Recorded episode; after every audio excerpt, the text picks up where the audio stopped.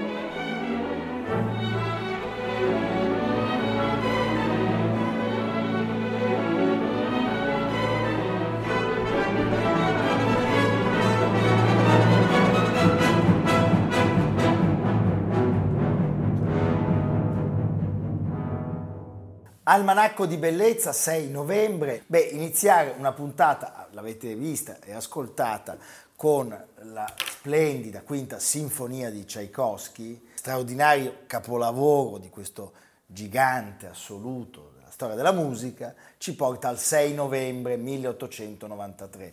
Cioè, al il, mistero. Al mistero del 6 novembre. Che fine fa Tchaikovsky? E come, fa, e come, e come, fa, come la fa questa come fine? La fa questa fine? Perché il 6 novembre del 1893 Tchaikovsky, Piotr Ilyich Tchaikovsky, muore nella sua casa di San Pietroburgo. A soli 53 anni. A soli 53 anni. E che cosa penso? L'abbiamo detto di tanti altri, lo abbiamo detto sì. di Mozart, lo abbiamo detto di Mendelssohn, eh. ma lo voglio dire di Tchaikovsky. Cioè, pensa che cosa avrebbe potuto ancora dare al mondo questo genio infinito la scoperta. Personaggio tormentato, eh? pieno di, di mille paturnie. Però lasciami oggi. dire che io, che ho sempre amato le sue composizioni, Vabbè, meraviglioso. Ehm, ho scoperto non molto tempo fa, da quando dei grandi direttori d'orchestra hanno deciso di cimentarsi anche nel repertorio ballettistico sì. e quindi di dirigere al loro tempo dei balletti con i ballerini in scena, parlo di Gerdiev, parlo di Temirkanov, parlo di Barenboim, eh, quanto sia meravigliosa anche la musica che lui ha scritto per i balletti. Beh, cioè andare a, non le suite, dici, sì. non le, cioè andare a sentire sì, sì, il certo. Lago dei Cigni e ascoltare quello che c'è dentro all'orchestra è un, è un miracolo, è un compositore meraviglioso, meraviglioso, meraviglioso. Anche perché rappresenta eh, questo trade union tra la musica tardo romantica e un'impostazione tipicamente occidentale e invece la grande, il grande tradizione russa, il dramma russo. Tant'è Beh. che gliene volevano il gruppo dei cinque, sì. che un po' lo accusavano di strizzare troppo l'occhio all'Occidente. all'Occidente Ma lui invece è, è, tutte e due le cose. Due Era le abbastanza cose. indifferente a Wagner. Sì. E soprattutto questa, questa, questa serie di balletti ha un'importanza fondamentale perché eh, non è solo eh, pionieristica come tipologia, ma anche nel, nel, nella coreografia. Certo. Il grandissimo Petit Pas, no? E, e quindi sono, cioè, la fine dell'Ottocento, San Pietroburgo un, riveste un ruolo di innovazione, di avanguardia se volete saperne di più di questa morte, oltre ad ascoltare le nostre castronerie, potete leggere un bellissimo libro di Nina Berberova, Ragazzo di vetro, edito da Guanda, che è una, una bellissima testimonianza. Allora, le speculazioni sulla morte di Tchaikovsky sono, sono, molte, cioè è una morte naturale, è un suicidio, è un suicidio indotto. È la pandemia? È la pandemia. Ecco, l'unica che sembra ormai si possa escludere quasi al 100% proprio quella che, che, che, che è più, che, più che fu, all'ordine del giorno. fu l'ufficiale. Sì. Cioè, eh, si raccontò che Tchaikovsky aveva contratto in quegli anni, in quel momento terribile, in quel maledetto 1893, il colera. Sì, perché l'acqua la dovevi bollire. La dovevi bollire, c'era stata una spaventosa epidemia in tutta Europa, in Russia erano morte più di 220.000 persone e si racconta che anche il povero Piotr avesse ingerito dell'acqua non bollita e dopo qualche giorno avesse lasciato questo mondo. Ma, Uno ma- dice, com'è possibile? Uno così attento, perché lui era attentissimo. Attentissimo, Uno. uno. Due, chi sapeva sapeva, cioè l'alta società sapeva come ci si comportava. tre, la bara viene tenuta aperta durante l'omaggio, le esequie E tutti lo toccano e, e lo tutti baciano. lo baciano in fronte. Allora, sai, ma- L'unico è lo zar che se ne sta un po' alla finestra. alla lo zar finestra. segue tutto il funerale dalla Si sa finestra. mai. Si sa mai. Però ma, lo zar secondo me perché era il mandante. Eh. Quindi ha detto forse è meglio che non mi faccia vedere. C'è una storia torbida dietro questo. C'è addirittura la testimonianza, trovo straordinaria, di Sergei Diaghilev che dice sempre, è inconcepibile che a Tchaikovsky fosse stato servito un bicchiere d'acqua non bollita al ristorante Leiner, dove lo stesso Diaghilev era, era solito mangiare e, e quindi ritiene la cosa del tutto improbabile. Rimsky-Korsakov testimonia appunto di questi baci in fronte al cadavere. La versione ufficiale però viene, viene offerta dal fratello che probabilmente era stato costretto, Modest, autore tra l'altro dei suoi libretti, Modest Tchaikovsky, che dice che il nostro, il nostro Piotr è, eh, è morto di colera dopo l'assunzione accidentale di un bicchiere d'acqua non bollita. Ora, dagli studi, ce n'è uno molto interessante della musicologa Alexandra Orlova, pubblicato nel 1979, questa donna ha fatto delle ricerche pazzesche negli archivi di giurisprudenza di San Pietroburgo, dove Tchaikovsky aveva studiato. Lei rinviene dei documenti e ci offre una, una- una tesi molto suggestiva, cioè che si fosse riunito una sorta di, di- di plotone, di corte d'onore, di amici, di compagni di studi eh, di, di Tchaikovsky che avesse decretato la necessità, prima che esplodesse uno scandalo pazzesco per l'omosessualità di Tchaikovsky e per le sue frequentazioni, che avrebbe di fatto travolto gran parte della- della- dell'alta società di Pietroburgo. Lui era sposato, un matrimonio di, di pura facciata, e quindi sembrerebbe che questi, questi personaggi gli abbiano sostanzialmente comunicato che l'unica soluzione era quella di ingerire dell'arsenico, tant'è che gli effetti dell'arsenico sono perfettamente compatibili con tutti i, i- i sintomi del, del colera. Per cui la cosa potrebbe essere assolutamente plausibile. Molto crudele, se posso anche molto russo. Mai lasciare troppe Eh, tracce. Molto russo come, come Compa- compagno Tchaikovsky. È una storiaccia terribile, però, però a Tchaikovsky vengono riconosciuti i funerali eh, con gli stessi onori che aveva avuto prima di lui un suo grande eh, ispiratore di soggetti perlomeno, il grande Pushkin. eh. Ascoltiamo uno, perché non è l'unico, dei tanti monumenti funebri che, che Tchaikovsky ha composto per il mondo e anche un po', crediamo, per se stesso. La patetica.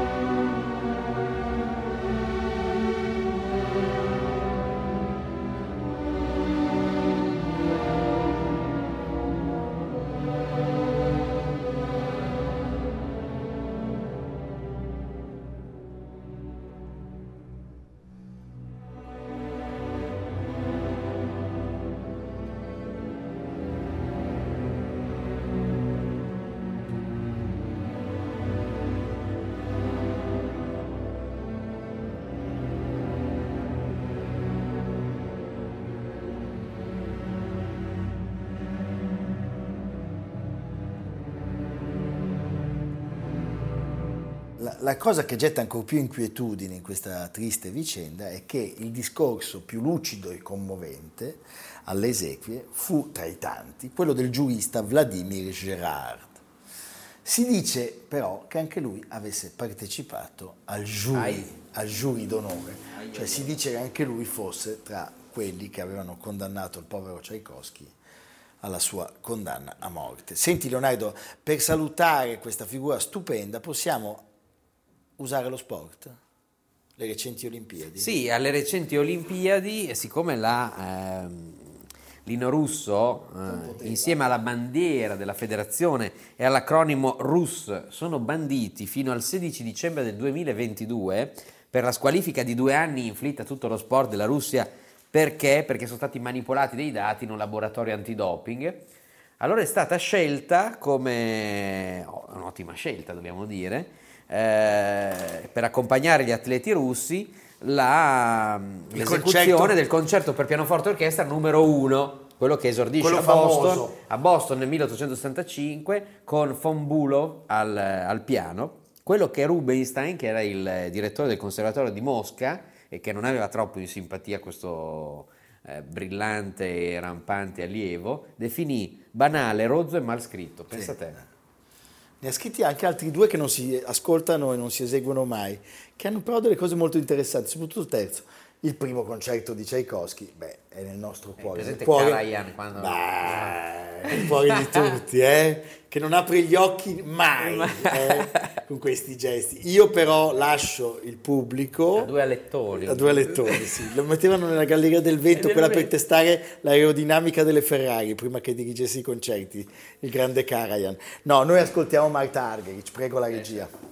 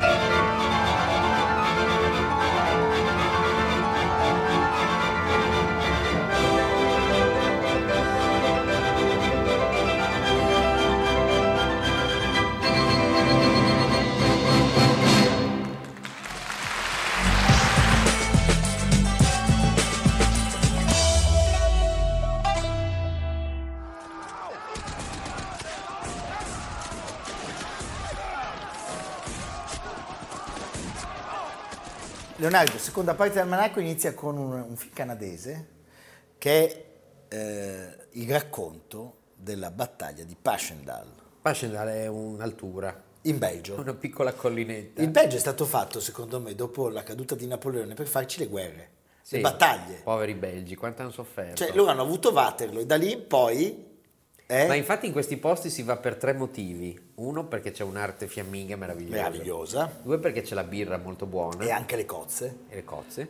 E tre perché è pieno di cimiteri, campi di battaglia, Sì, luoghi cui si sono americani. scannati tutti per, eh, per secoli. Sì. Sì, no, poi il Belgio ha anche qualche altro atù. Sì, ma certo, ovviamente. Qualcuno. Qualcuno, non esageriamo. Orta, ah, certo, Orta, sì, sì. No, e in particolare questo- questa cittadina, Ypres o, Beh. o Ypres, a seconda di come la si pronunci in fiammingo o in francese, è uno dei, che era uno dei maggiori centri Beh, europei cosa della pazzesca. tessitura, era uno dei luoghi, eh, era una grande fortificazione, già, Vo- già Luigi XIV l'aveva fatta forti- L'aveva fatta fortificare da fortificare. Vauban. Oggi è completamente ricostruita Beh, perché è perché stata... pensate che durante la, la prima guerra mondiale ci sono cinque, cinque battaglie. Cinque battaglie. A Ypres. E poi succede anche un'altra cosa, Ypres quest'anno è stata rimandata a maggio del 2022, c'è il Kattenstoet, cioè dalla torre del Beffroi, che è la torre del mercato, vengono, storicamente, venivano buttati dei gatti dall'alto contro la stregoneria, oggi sono dei peluche. Il prossimo appuntamento è maggio del 2022, vengono buttati questi peluche. Posso dirti una cosa? Posso? Sì. Che palle. Sì. Ma buttate i gatti. Buttati i gatti. Ma buttate i gatti. E magna, e no, magna, per invitate dei vicentini che poi eh, raccolgono le carcasse dei E se gatti mangiano. e se i mangiano. Sì. Dai, va bene. Però Allora, è molto interessante perché anche a Ypres ogni giorno, alla porta di Menen, ogni giorno dell'anno, alle ore 20 c'è The Last Post, il silenzio, c'è uno con la tromba Pa- che suona il silenzio in pa- pa- memoria, in memoria proprio di questi caduti. E tra l'altro in questi giorni, se vi capita di vedere Boris Johnson, ad esempio quando è venuto a, Ro- a Roma, al G20, portava all'occhiello il Eh sì, poppi, il papavero, certo, il, il fiore papavero. delle Fiandre, Perché- l'11 novembre è il Remembrance Day e la domenica successiva, in questo caso il 14, a Londra si festeggia il Remembrance Sunday, la regina porta, la regina ormai non la porta più, No, la porta regina lo Carlo. porta. Sai che l'hanno beccata in auto? Sì. È uscita a 95 anni Dall'ospedale, adesso- guidando la sua Jaguar, Sì, mi è sì, molto simpatica. sim- E secondo me aveva tracannato almeno due o tre gin tonic prima di uscire. Lei preferisce il martini. Ah no, è vero, lei beve il martini Sì. e la madre beveva il gin e basta. La madre sì, la madre gin puro. gin puro, Gin sì, puro, sì. va bene. Noi siamo due pivelli. Senti, ricordiamole le battaglie di Ypres. La prima è dal 21 ottobre al 22 novembre del 1914, quindi subito. La seconda è del 1915, da aprile a maggio. La terza, o battaglia di Passchendaele, eh, che è quella Che è la battaglia. la battaglia più importante è dal 31 luglio al 6 novembre 1917, cioè oggi. La quarta è la battaglia di Ypres, nota anche come la battaglia dell'Is o Operazione Georgette, dal 7 al 29 aprile del 1918. E la quinta, detta anche la battaglia dei Crinali delle Fiandre, è quella che si consuma tra il 28 settembre e il 2 ottobre. Ecco, queste date sono molto interessanti perché fanno capire come sostanzialmente la guerra è sempre rimasta lì, il fronte non si è spostato. E questa è la cosa pazzesca. E questa è la cosa incredibile. Pensate che un altissimo ufficiale dell'esercito britannico, arrivando e vedendo il luogo paludoso dove si sarebbe combattuta la battaglia, disse: Buon Dio, ma noi davvero abbiamo mandato degli uomini a combattere in questo luogo. Una volta conquistata Passchendaele, eh, il 6 novembre, i, i tedeschi eh, sferrarono un attacco di inaudita brutalità con il, il terribile gas mostarda, questo gas che bruciava la pelle, gli occhi e i polmoni, che avrebbe ucciso migliaia di soldati e soprattutto avrebbe provocato una dolorosissima e lenta, lentissima agonia, che da allora, eravamo a Ypres, noi chiamiamo Iprite. La Iprite, Iprite sì, sì. prende il nome proprio Da Ypres o Ypres. da, da Ypres o Sì. Ypres. Tra l'altro vi diamo due numeri che sono dei numeri eh, veramente eh, terribili, tristissimi, drammatici, crudelissimi. Perdono la vita mal contati 310.000 soldati del gruppo di spedizione britannico e 250-260.000 tra le file dei, dei tedeschi. E poi era una guerra lontana, nel senso che in Certo. patria non si avvertiva, e questo lo si vede molto bene nel All'Ovest Niente di Nuovo di Eric Maria Remarque nel film di Louis Milestone, eh, perché quando tornano questi caduti eh, gli dicono ma come, c'è l'armistizio, c'è la resa, e gli dicono ma come, la, la Germania non era stata toccata, no? Certo. il fronte era lontanissimo. "Eh, Ma come mai siete tornati indietro? Ma siete dei codardi. E lui dice: codardi a noi, ma noi abbiamo sofferto quello che neanche vi potete immaginare nelle trincee. E, questo- e questa cosa rimarrà nei tedeschi lonta, perché non era stato ben capito quello che era successo. Cioè, non, non si era capito che si, andava avanti, si poteva andare avanti all'infinito, finché non ci fosse rimasto neanche un uomo. È, è tristissimo Leonardo che ogni volta che racconti la prima guerra mondiale di fatto stai seminando tu- tutti i germi Sì, sì, per, per spiegare la seconda. non c'è dubbio. eh? Va bene, un ultimo contributo.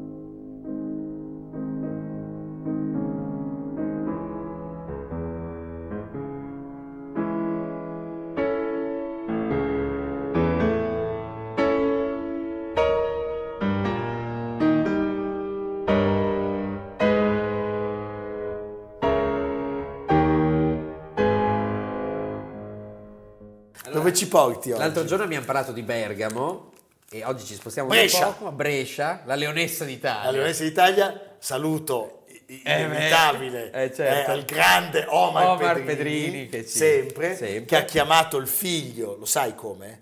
Paolo per Paolo VI e Leone perché è la Leonessa d'Italia. Veramente, che bello. Bellissimo. Commovente questa Ah, scelta. un vero Mi sembra bresciano. un'ottima idea.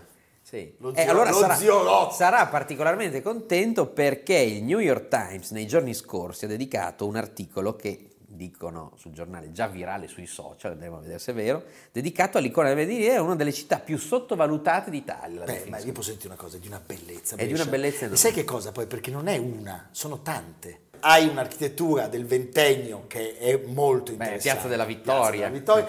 C'è la, la Brescia romana, c'è Sì. quella rinascimentale, Moretto, Savoldo. Savoldo, Poi c'è quella ancora dopo, c'è Ceruti. so Ceruti, dire, Terzino del Brescia. Adesso non fare delle citazioni troppo colte perché io queste cose non le so. In particolare, tutti sono molto ammirati anche Dalla o- polenta oltre- a Eusei, di questo state parlando. Oltreoceano, e, e anch'io che recentemente l'ho visitata, dalla Vittoria Lata nel nuovo allestimento, la musa ispiratrice di premi Nobel, Giosuè Carducci, imperatori francesi, Napoleone III, e dice New York Times viziosi decadenti d'Annunzio. D'Annunzio. Viziosi decadenti, bellissimo. E l'allestimento è molto bello, è dell'architetto spagnolo Juan Navarro Baldweg. Che non è Juan Navarro Valls. No, purtroppo. quasi. Perché avrebbe fatto anche lui un bel allestimento. Sì, nel Capitolium, cioè Il il tempio- dedicato Ah. alla triade capitolina Giove, Giove, Giunone e Giamburasca. no, No, non e, è e Giamburasca. Minerva, E Minerva, e Minerva. Quindi tutti a Brescia. Tutti a Brescia. Evviva. Da Omar Pedrini. Sì. A mangiare polenta Eusei. e Osei. Evviva. A, A domani. domani. Almanacco di bellezza a cura di Piero Maranghi e Leonardo Piccini. con Lucia Simioni, Samantha Chiodini, Silvia Corbetta, Jacopo Ghilardotti, Paolo Faroni, Stefano Puppini. Realizzato da Amerigo Daveri, Domenico Catano, Luigi Consolandi, Simone Manganello, Valentino Puppini. Una produzione classica HD, Sky Canale 136 in collaborazione con Intesa San Paolo.